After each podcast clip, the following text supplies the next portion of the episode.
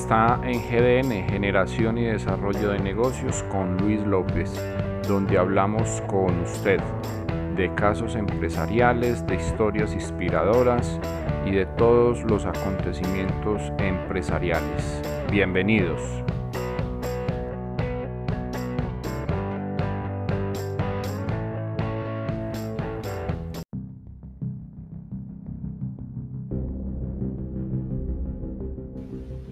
Bueno amigos, hoy tenemos a nuestro invitado, un ingeniero civil, abogado, emprendió después de los 43 años con una historia inspiradora de fuerza, de dedicación, de mucho aprendizaje.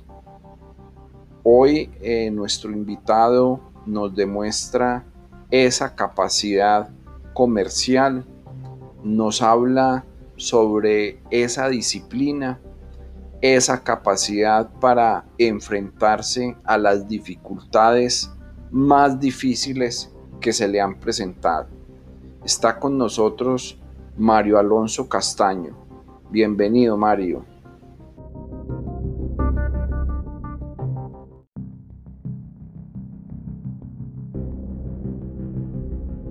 Saludos a todos, mi nombre es Mario Alonso Castaño Zuluaga. Yo terminé estudios de ingeniería en 1989, aunque durante los estudios yo siempre tuve la inquietud y siempre estuve pensando muchos compañeros que, que no habían optado por una carrera y que habían iniciado negocios generalmente habían iniciado negocios de ropa. En estos momentos ya estaban ellos eh, económicamente muy bien mientras que pues yo estaba estudiando. En fin, de todas maneras no puedo yo hablar mal de la ingeniería porque pues me proporcionó muy buenos ingresos también y me dio mucha satisfacción. Yo trabajé ingeniería durante todo este tiempo hasta más o menos como hasta el 2005. En el 2005 yo trabajar en una entidad gubernamental aquí en Armenia en 1998 y duré allí hasta 2005 cuando hubo una reestructuración y salí en esa reestructuración. O, sea que ahí fuiste empleado siempre, ahí fuiste, trabajaste como empleado. Hasta ahí siempre fui empleado.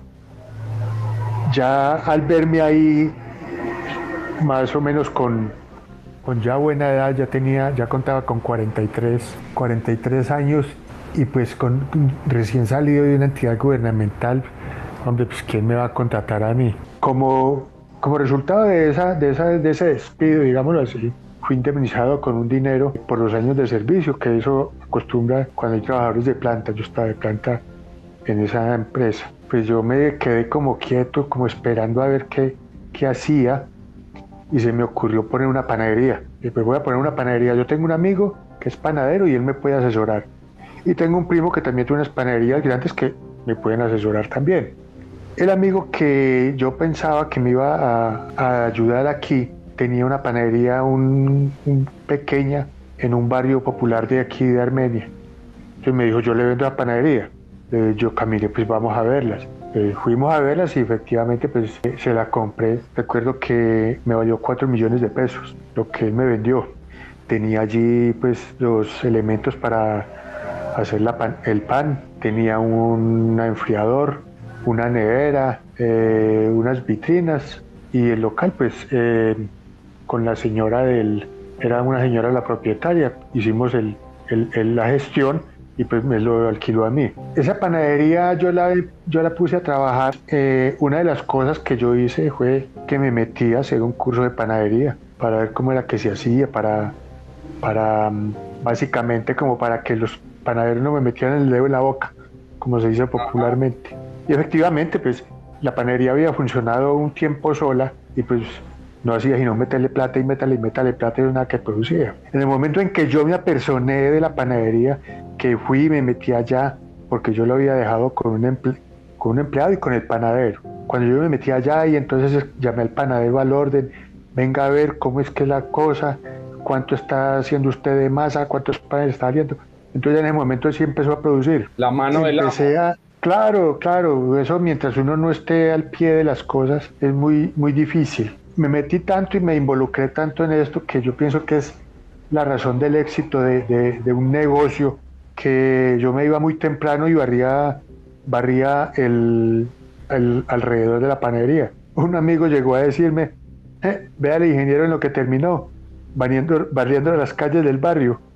Y yo, pero es mi negocio. recuerdo que esa panadería al final inmiscuido en ella y de haberla puesto a caminar, estaba produciendo 1.600.000 por mensuales. Es decir, el 40% de lo que de lo que me había costado. Ajá, o sea que en tres meses, en tres meses y medio ya podía recuperar el, el dinero. exactamente. Em, yo esa panadería no me, no me quedé manejándola personalmente, siempre tuve un empleado.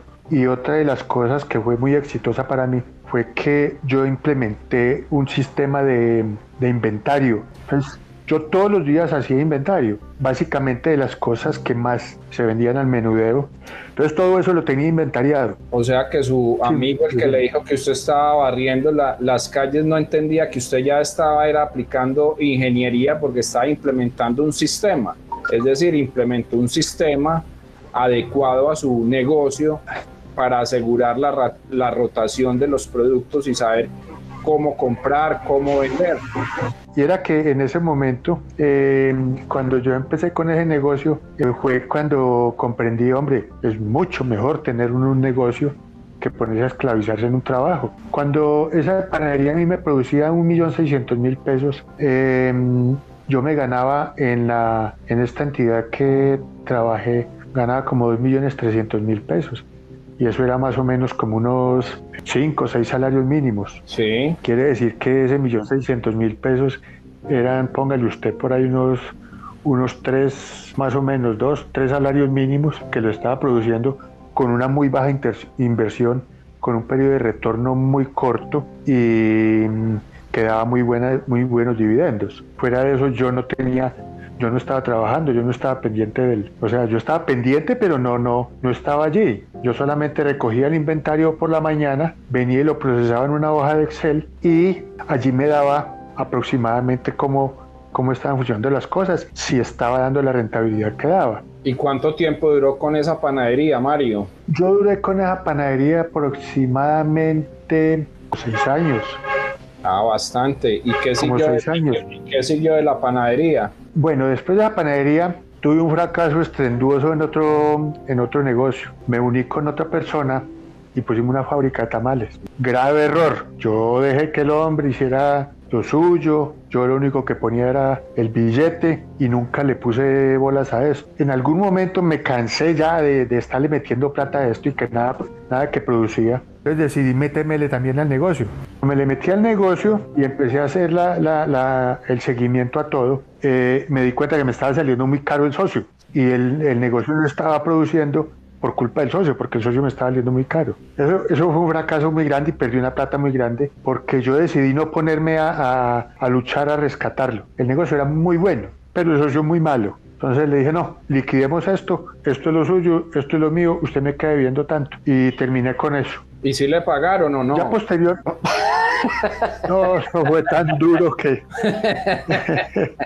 Todavía está cuento que el pago. Era tan malo el socio que le di con que me pagara y no me pagó. Cuando eso era muy bueno el negocio de los celulares, de vender minutos. Entonces yo le dejé dos celulares para que vendiera minutos y todos los días iba y recogía la plata del producto. Yo le dije, vea, yo le vendo los minutos al precio que son y usted me paga con la utilidad y con la utilidad que tiene, entonces con eso me va pagando. Se la gastaba.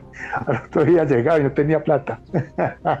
Pero usted es un emprendedor innato porque encuentra el negocio en cualquier situación. Pues Luis, pero o sea, yo pienso que que realmente negocios hay por todas partes. Yo pienso que el negocio, yo pienso que el negocio tiene nombre puesto, es negocio, que, que es lo que necesita realmente, que yo pienso que uno cualquier cosa la puede hacer. Es ponerle, ponerle amor, como te lo decía, y dedicarse a él, así como yo hice con la panadería. Meterse uno en el negocio, eh, mimarlo, quererlo, barrerlo, limpiarlo, ver cómo lo echa para adelante, eh, etcétera, etcétera. Es como dedicarse a él. Así como cuando uno se le dedica a una novia. Sí, eso uno no sabe cómo halagarla. Eso es cierto. Sin embargo, yo pienso que es fundamental la pasión, el amor. Sin embargo, yo le sumo a eso el conocimiento y la técnica porque, por ejemplo, con la panadería, si no hay ese orden, si no hay esa minucia, en un negocio donde las utilidades, digamos, pueden ser bajas, si no hay ese orden y esa disciplina y la técnica, el conocimiento, pues el negocio no, no prospera porque sin orden y sin tener un sistema establecido, pues no funciona. Eh, Mario, ¿y después de los tamales en qué siguió? Bueno, después de los tamales eh, y teniendo la panadería, me contrataron en una, en una empresa de ingeniería para trabajar como residente ambiental. Debido a la especialización que yo obtuve, pues yo obtuve una especialización en, en planeación para la educación ambiental y eh, los contratos de, con el gobierno exigían que hubiera la presencia de un ingeniero ambiental. Estando en eso, entonces a mi hermano lo llaman de una empresa de motocicletas y dicen, venga, ¿usted por qué no nos hace, por favor, el, mantenimiento de estas motos? Él había renunciado inicialmente, dijo, no, yo no me meto con eso porque esos son motos chinas. Al final de cuentas, él volvió y volvió y insistieron y él ingresó. Él, eh, entonces él se puso a trabajar con la, con la empresa y entonces eh, le dije yo, venga, eso, lo bueno de eso, eso, eso lo importante de eso es vender los repuestos. Entonces me dijo, ahí está, ahí está, si quiere hágale. Efectivamente, ese fue un comienzo. Arranqué yo con los repuestos. En ese momento fue un momento muy, muy difícil de mi vida porque yo estaba recién divorciado. Yo estaba recién divorciado y haga de cuenta usted ver ese gallo que, que presentan en, en los memes de, del, WhatsApp. Un gallo desplumado, vuelto nada, como pelado. como una gallina en un incendio, corriendo para todos lados sin saber para dónde echar. Más o menos, como si me hubieran cogido escobazos. O sea que se le juntó, se le juntó la quiebra de los tamales con el, con el divorcio. Con, bonito. Con el divorcio, entonces. Bonito. entonces, si yo me hacía, hacía un balance de lo que tenía, me resultaba negativo en mucha plata. El hecho fue que yo tenía por ahí, a pesar de, todo, tenía por ahí una platica, eh, le pedí prestado a un amigo eh, que me lo prestó pues para pagarle intereses y arranqué con eso. Recuerdo que compré 7 millones de pesos en repuestos y yo me imaginaba esos estantes llenitos, todos bonitos. Cuando me llegó el pedido y lo puse en los estantes, eso quedó perdido. Eso no se veía. me tocó ponerle, me tocó ponerle a los estantes cajas vacías. Le dije a mi hermano, préstame por ahí cajas de repuestos. Entonces me prestó cajas de repuestos y lo llené de, cajas vacías todos esos estantes y las vitrinas que había comprado. Creatividad comercial. sí, ¿qué más iba a hacer? De todas maneras, pues ahí tenía las cosas fundamentales que se vendían, guayas, eh, relaciones eh, y cosas de esta. Después eh, le dije a mi hermano, ya un poquito ya más, más estabilizado, él me consiguió un préstamo, lo sacó en nombre de él y yo lo pagaba. Y entonces fue así como, como realmente empezó a surgir ya Quindimotos. Otra cosa que, que yo hice en, este, en Quindimotos y era que, que, como yo trabajaba en, en esta empresa de vías, em, lo primero de las, de las primeras cosas que hice fue que me compré un software contable. Y entonces en este software tenía yo inventariado desde una tuerca hasta el repuesto más costoso. Lo tenía todo inventariado. Entonces a cualquier momento que yo llegara podía darle eh, dos clics al computador y me decía cuántos productos habían de ese en el, en el, en el inventario. Es decir, que nuevamente implementó usted un sistema. Exactamente.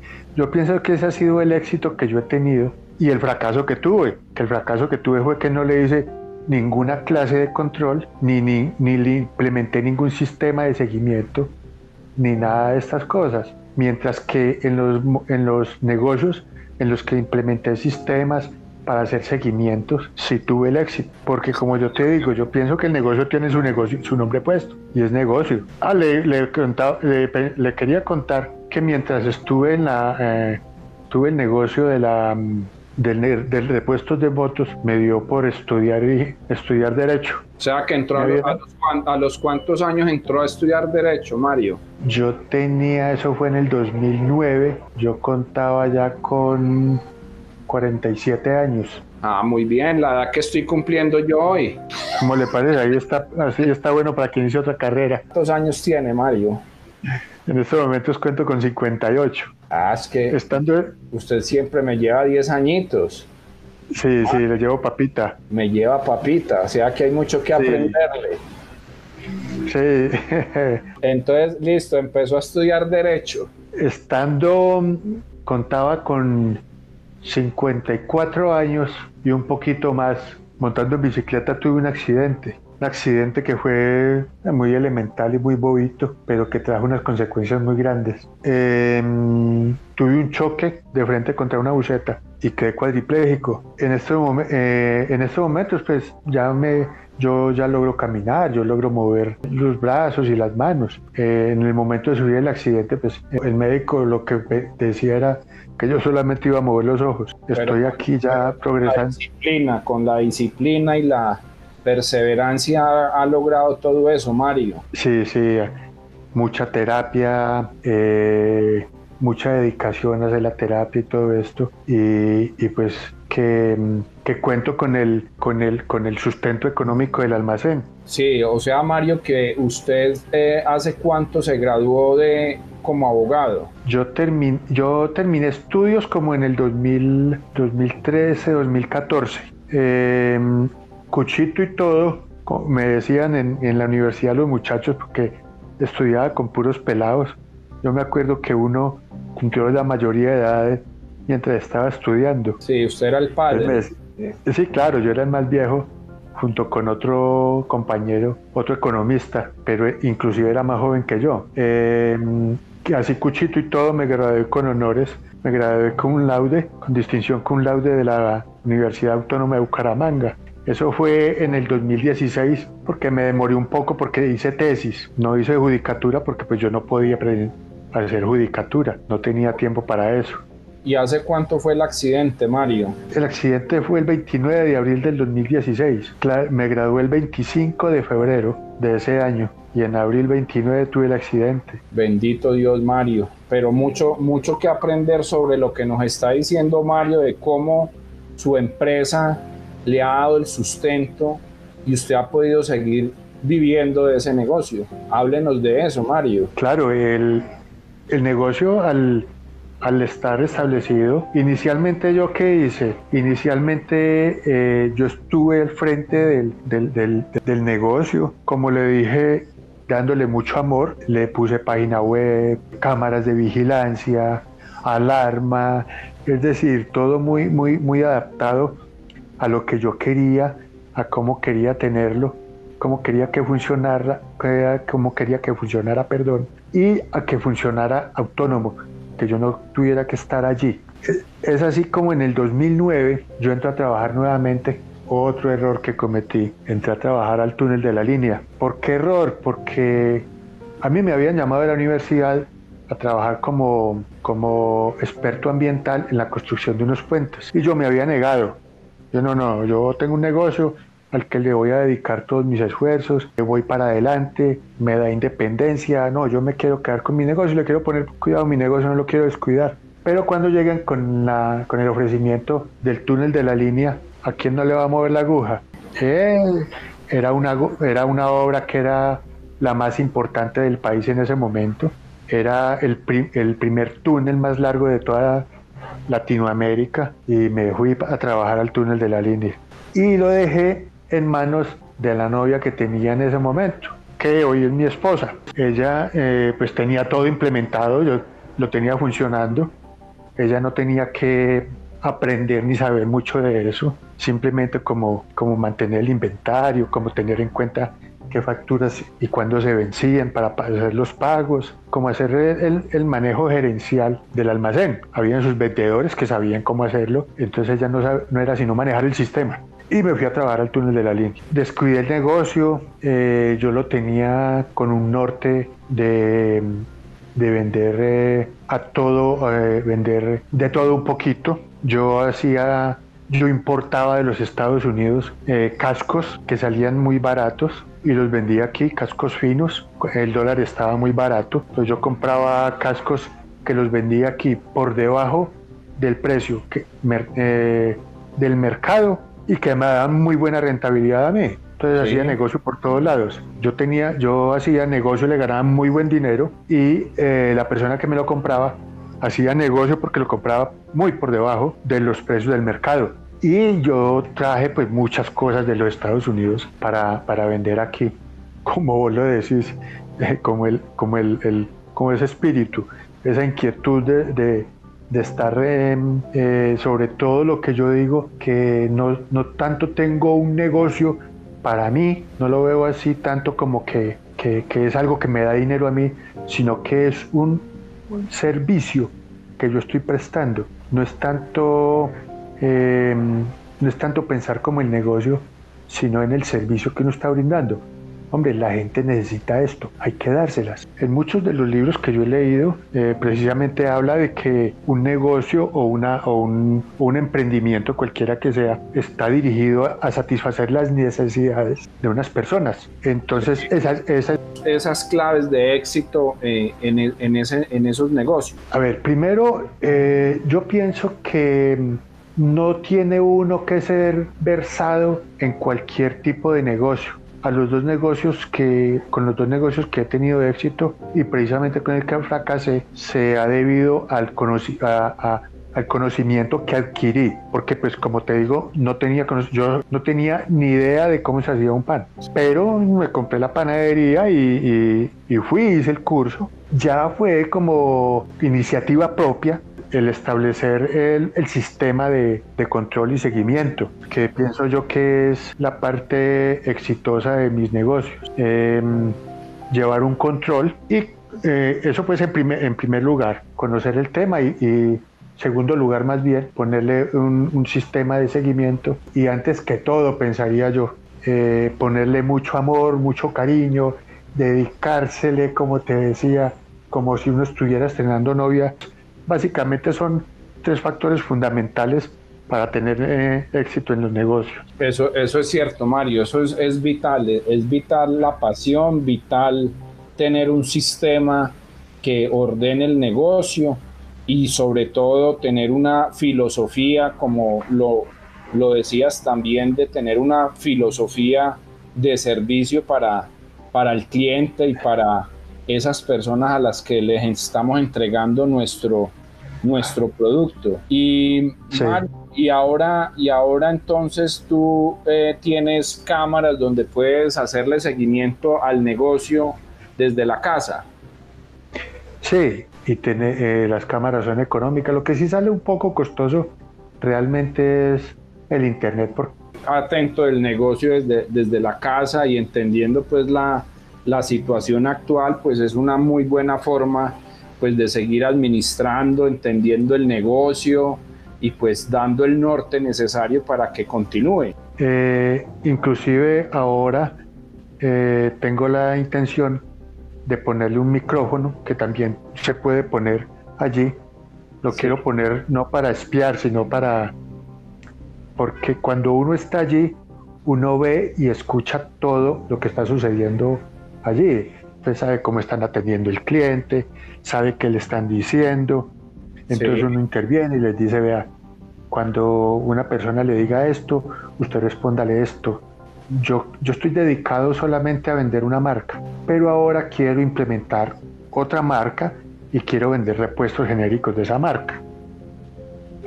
Entonces yo necesito que, las, eh, que los empleados le estén impulsando al cliente, le estén diciendo, hombre, mire, compre de este, que este, este repuesto es bueno, es más económico, que aparte de todo pues está dando mejor utilidad y, mejor utilidad para mí y es más económico. ¿Y cuántos quiero poner un En estos momentos tengo tres empleados eh, moviéndolos, moviendo el almacén. Bueno, es que una nómina de, responder por tres empleados más lo, más lo que les corresponde a ustedes es un esfuerzo empresarial grande, Mario. Sí, sí, no queda que no. me vi a gatas ahora durante la pandemia para, para pagar nómina. Luego lo logramos hacer con mucho esfuerzo, pero pues bueno, eh, logramos mantener las personas porque pues aparte de todo, ese sí es un negocio que necesita mucho conocimiento. Un empleado que, que entre allí necesito adiestrarlo por lo menos seis meses. Para que conozca acerca de los repuestos, aunque he tratado de que, de que las cosas sean muy, muy fáciles y muy amigables. Eh, en el computador en el que tengo alojado el sistema de, el sistema de inventario, este allí te da la ubicación. Entonces, eh, cualquier repuesto que compren, simplemente digitarlo y le va a aparecer en dónde está ubicado. Entonces, simplemente se va y se dirige. ¿Perdón? Sí, eh, va y se dirige a la góndola o a la estantería y lo ubica fácilmente. Sí, exactamente le dice, vea, está en tal estante y en tal entrepaño. Entonces se va hasta allá y allí lo encuentra, sin ninguna dificultad. Pero em, hay repuestos que, el, la ensambladora le da un nombre y la gente lo conoce como otro. Sí. Por decir algo, em, hay una, hay una, hay un repuesto que los mecánicos van, véndame la cuchara para la 125. Cuchara, ¿y eso qué es?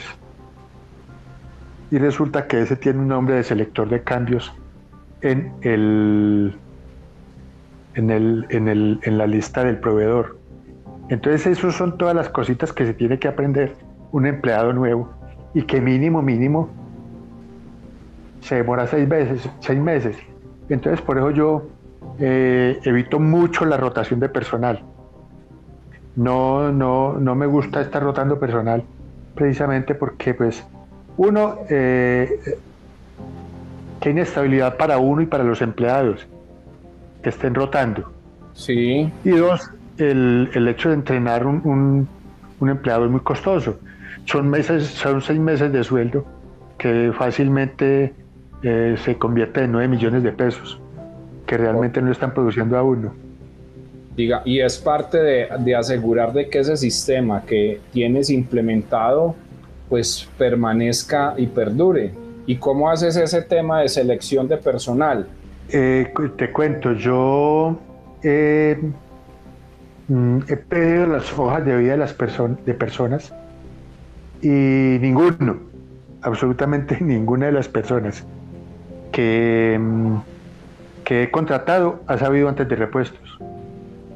Siempre los escojo más bien como por, como por eh, uno de los grandes temores míos son, la, son el, el, hurto de, de repuestos, que es muy fácil antes de tener las cámaras había un personaje que, que me hacía el aseo y por ahí me lo vieron vendiendo repuestos. Tenaz. Entonces, sí, entonces le puse las cámaras y de una vez le advertí, porque pues no, no, no, no me constaba que él fuera quien, quien lo estuviera haciendo.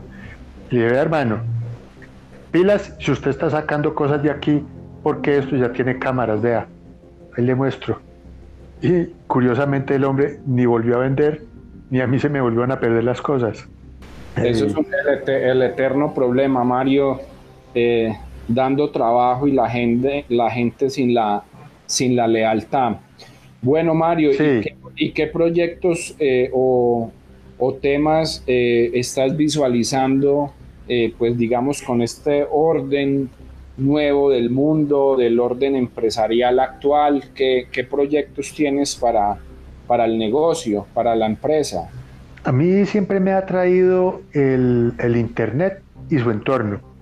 Entonces es una idea que yo estoy acariciando en estos momentos. En definitivamente este mundo se volvió digital. Esto se volvió trabajo en la nube, esto se, se volvió trabajo en el, en, en el computador. Y hace mucho tiempo que yo acaricio la idea de, tener un negocio por internet. Es un negocio que vos lo tenés abierto 24/7 para ver qué tal me salía, a ver si, si trabajaba con ellos.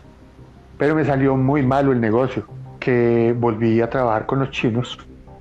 Em, he estado comprando mercancía que me ha salido muy buena. Eh, desafortunadamente ahora pues el costo del dólar está muy alto y, pues con los chinos hay que tener escalas para tener buenos precios y comprarle directamente al productor, al fabricante. Estoy en ese proceso de comprarle a los chinos. De hecho, hice un cursito en el SENA, porque es otra cosa que a mí me gusta mucho, estar leyendo mucho, estar haciendo cuánto curso ofrecen por Cámara de Comercio, por, por el SENA y todas estas cosas. Y, la idea es implementarla en, por internet.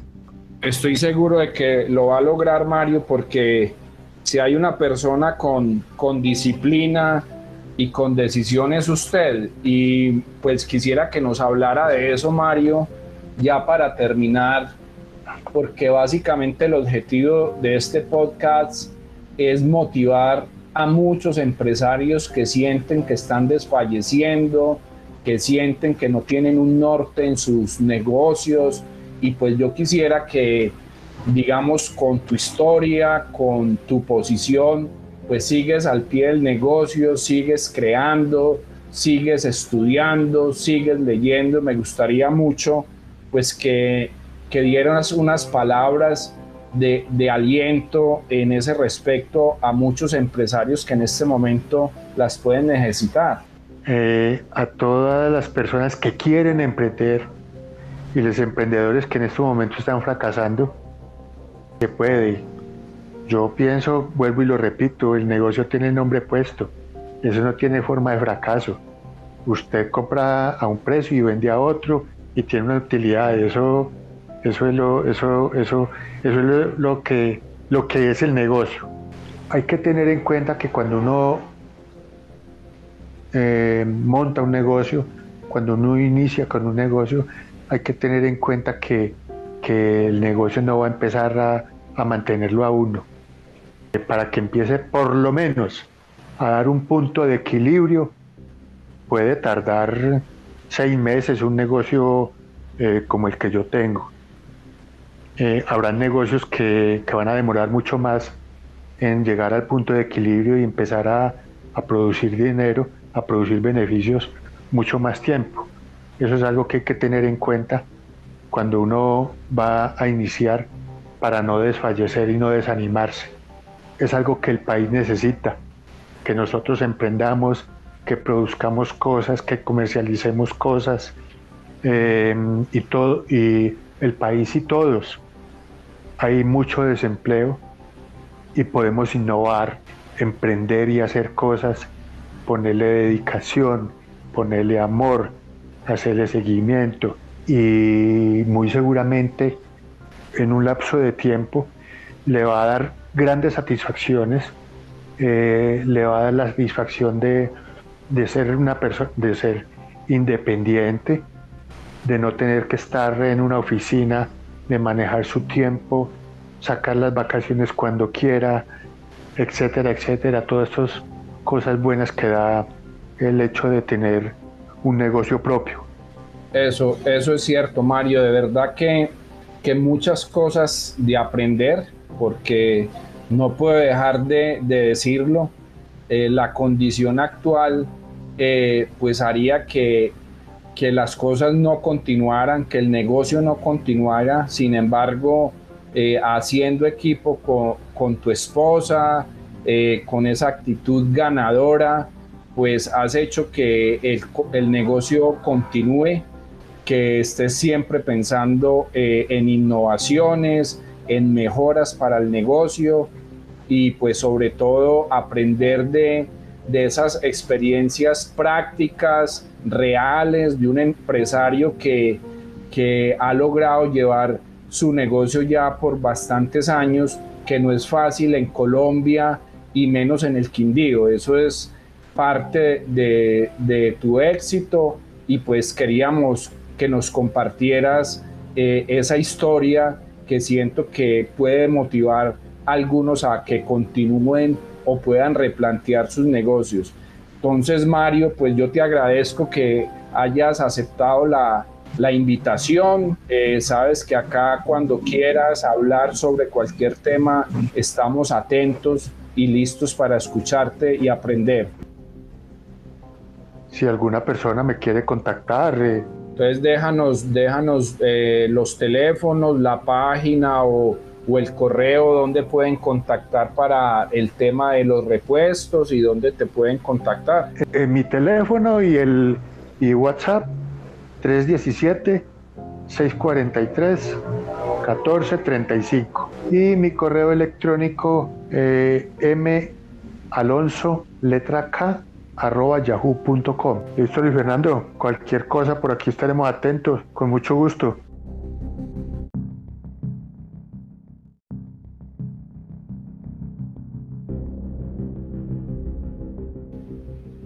Bueno amigos, después de escuchar esta historia donde una persona se queda sin trabajo a los 43 años, emprende, tiene éxito con su negocio, desarrolla otro negocio de tipo comercial. Eso quiere decir que no siempre los negocios tienen que ser como WhatsApp o como Facebook o grandes ideas que solucionan una situación para el mundo se puede generar empresas, se pueden generar negocios eh, simplemente con la actividad comercial. Eso sí, siempre desarrollando un sistema, una metodología para ser diferentes. Con Mario aprendimos de cómo sobreponerse a la adversidad. La situación de Mario y su accidente pues sería una razón para no continuar. Sin embargo, con su capacidad, con su capacidad gerencial, con su pasión, con su equipo y con su esposa, ha desarrollado un negocio que ya lleva más de una década en el comercio. Sigue innovando, sigue pensando en nuevas ideas para sus negocios y para su actividad comercial. Por tanto, mucho que aprender a sobreponerse a los problemas, la capacidad innovadora, la capacidad de control, la capacidad de mantenerse activo, actualizado y siempre eh, motivado por su ingreso, por su negocio y por todos sus empleados. Es por esto que la historia de hoy nos deja un gran aprendizaje. Espero que nos veamos la próxima semana acá en el podcast GDN Generación y Desarrollo de Negocios. Recuerde que estamos en diferentes plataformas como Spotify, Google Podcast, Evox, estamos en YouTube y otras plataformas donde usted puede elegir. Recuerde que cada lunes es la cita acá en GDN Generación y Desarrollo de Negocios. Nos vemos en la próxima. Chao, chao.